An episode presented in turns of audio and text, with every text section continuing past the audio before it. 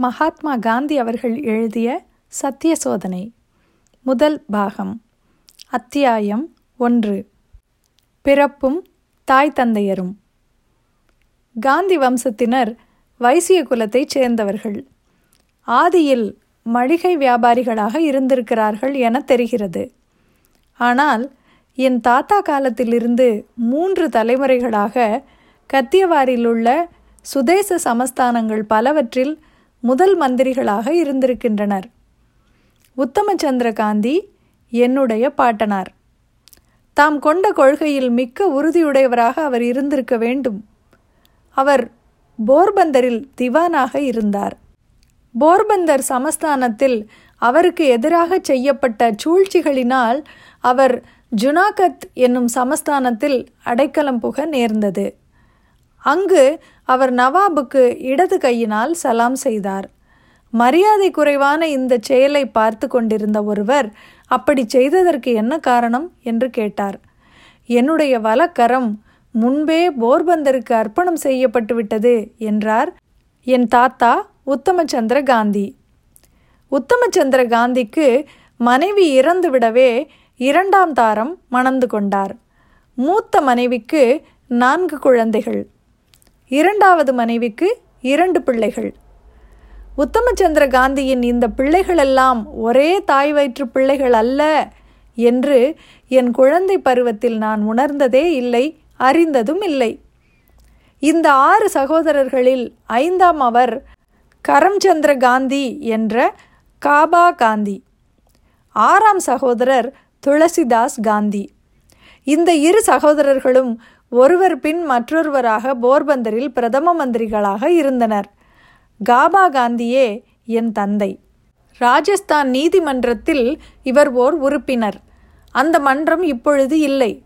ஆனால் அந்த காலத்தில் சமஸ்தானாதிபதிகளுக்கும் அவர்களுடைய இனத்தினருக்கும் இடையே ஏற்படும் தகராறுகளை தீர்த்து வைப்பதில் இந்த மன்றம் அதிக செல்வாக்குள்ள ஸ்தாபனமாக விளங்கியது.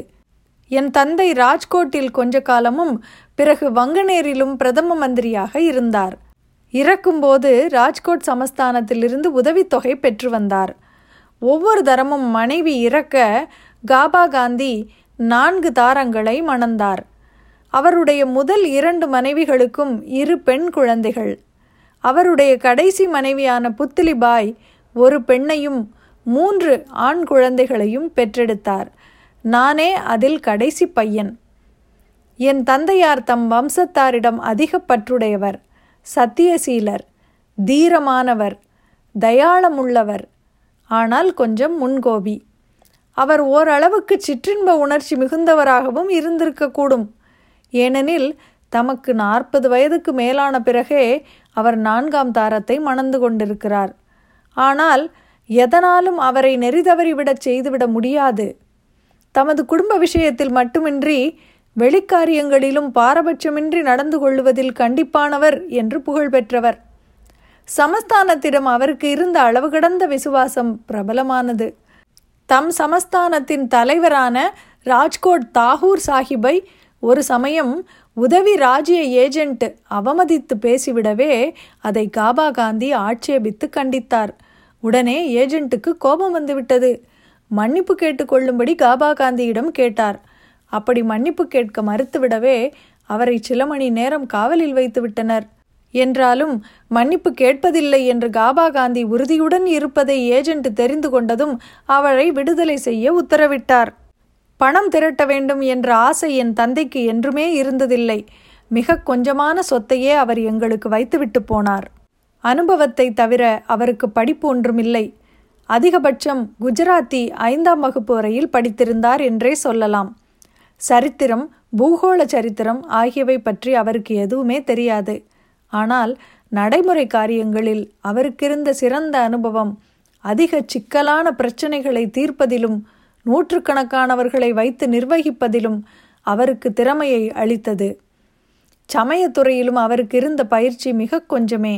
ஆனால் அடிக்கடி கோயில்களுக்கு போவதாலும் சமயச் சொற்பொழிவுகளை கேட்பதாலும் அநேக இந்துக்களுக்கு சாதாரணமாக என்ன சமய அறிவு இருக்குமோ அது அவருக்கும் இருந்தது. குடும்பத்தின் நண்பரான படித்த பிராமணர் ஒருவரின் தூண்டுதலின் பேரில் அவர் தமது கடைசி காலத்தில் கீதையை படிக்க ஆரம்பித்தார். தினந்தோறும் பூஜை செய்யும் போது கீதையிலிருந்து ஒரு சில ஸ்லோகங்களை அவர் வாய்விட்டு பாராயணம் செய்வதுண்டு. என் தாயாரை பற்றி நான் நினைக்கும்போது முக்கியமாக அவருடைய தவ ஒழுக்கமே என் நினைவுக்கு வருகிறது. அவர் மிகுந்த மதப்பற்று கொண்டவர். தாம் செய்ய வேண்டிய அன்றாட பூஜையை முடிக்காமல் அவர் சாப்பிட மாட்டார். அவருடைய அன்றாட கடமைகளில் ஒன்று விஷ்ணு கோயிலுக்கு போய் தரிசித்து விட்டு வருவது. ஒரு முறை கூட சாதுர்மாச விரதத்தை அனுசரிக்க அவர் மறந்ததே இல்லை. அவர் கடுமையான விரதங்களை எல்லாம் மேற்கொள்ளுவார். அவற்றை நிறைவேற்றியும் தீருவார். உடல் நலமில்லாமல் இருந்தாலும் விரதத்தை மாத்திரம் விட்டுவிட மாட்டார். ஒரு முறை சாந்திராயன விரதம் இருந்தபோது அவர் உடல் நலமில்லாமல் இருந்தது எனக்கு நினைவிருக்கிறது. ஆனால் விரதத்தை விடாமல் அவர் அனுஷ்டித்து முடித்தார். தொடர்ந்து இரண்டு மூன்று விரதங்கள் இருப்பதென்பதும் அவருக்கு பிரமாதமல்ல. சாதுர்மாச காலத்தில் ஒருவேளை ஆகாரத்தோடு இருப்பது அவருக்கு பழக்கம். அது போதாதென்று ஒரு சாதுர்மாசத்தின் போது ஒன்று விட்டு ஒரு நாள் விரதம் இருந்து வந்தார். மற்றொரு சாதுர்மாச விரதத்தின் போது சூரிய தரிசனம் செய்யாமல் சாப்பிடுவதில்லை என்று விரதம் கொண்டிருந்தார்.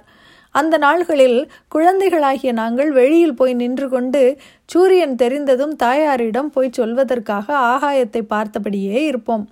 கடுமையான மழைக்காலத்தில் அடிக்கடி சூரிய பகவான் தரிசனம் அளிக்க கருணை கொள்ளுவதில்லை என்பது எல்லோருக்கும் தெரிந்ததே. சில நாட்களில் திடீரென்று சூரியன் தோன்றுவான். தாயாருக்கு இதை தெரிவிப்பதற்காக ஓடுவோம். தாமே தரிசிப்பதற்காக அவர் வெளியே ஓடி வந்து பார்ப்பார். ஆனால் சூரியன் அதற்குள் மறைந்து அன்று அவர் சாப்பிட முடியாதபடி செய்து விடுவான். அதை பற்றி பரவாயில்லை என்று மகிழ்ச்சியோடு தான் தாயார் கூறுவார். நான் இன்று சாப்பிடுவதை பகவான் விரும்பவில்லை என்பார். பின்னர் வீட்டுக்குள் போய் தம் வேலைகளை கவனித்து கொண்டிருப்பார். என் தாயாருக்கு அனுபவ ஞானம் அதிகமாக உண்டு. சமஸ்தானத்தை பற்றிய விவகாரங்கள் எல்லாம் அவருக்கு நன்றாக தெரியும். அவருடைய புத்தி கூர்மைக்காக ராஜகுடும்பத்தைச் சேர்ந்த பெண்கள் அவரிடம் அதிக மதிப்பு வைத்திருந்தார்கள். நான் குழந்தை என்ற சலுகையை வைத்துக்கொண்டு அடிக்கடி என் தாயாருடன் அரண்மனைக்கு போயிருக்கிறேன். ராஜமாதாவுடன் என் தாயார் உற்சாகத்தோடு விவாதித்ததெல்லாம் எனக்கு இன்னும் நினைவிருக்கிறது. இந்த பெற்றோருக்கு சுதாமாபுரி என்று கூறப்படும் போர்பந்தரில் ஆயிரத்தி எண்ணூற்று அறுபத்தி ஒன்பதாம் ஆண்டு அக்டோபர் இரண்டாம் தேதி நான் பிறந்தேன். குழந்தை பருவத்தில் போர்பந்தரிலேயே இருந்தேன். அங்கே என்னை பள்ளிக்கூடத்தில் வைத்தது எனக்கு நினைவிருக்கிறது. கொஞ்சம் சிரமத்தின் பேரில்தான் பெருக்கல் வாய்ப்பாட்டை மனப்பாடம் செய்தேன். மற்ற சிறுவர்களுடன் சேர்ந்து கொண்டு எங்கள் ஆசிரியரை ஏளனம் செய்து திட்ட கற்றுக்கொண்டேன் என்பதை தவிர அந்த நாட்களை குறித்து வேறு எதுவுமே எனக்கு நினைவில்லை. இதிலிருந்து அப்பொழுது நான் மந்த புத்தியுள்ளவனாக இருந்தேன் என்றும் எனக்கு ஞாபக சக்தி போதாமல் இருந்தது என்றும் யூகிக்க முடிகிறது. இத்துடன் அத்தியாயம் ஒன்று முடிவடைகிறது. மீண்டும் அத்தியாயம் இரண்டில் சந்திப்போம். நன்றி.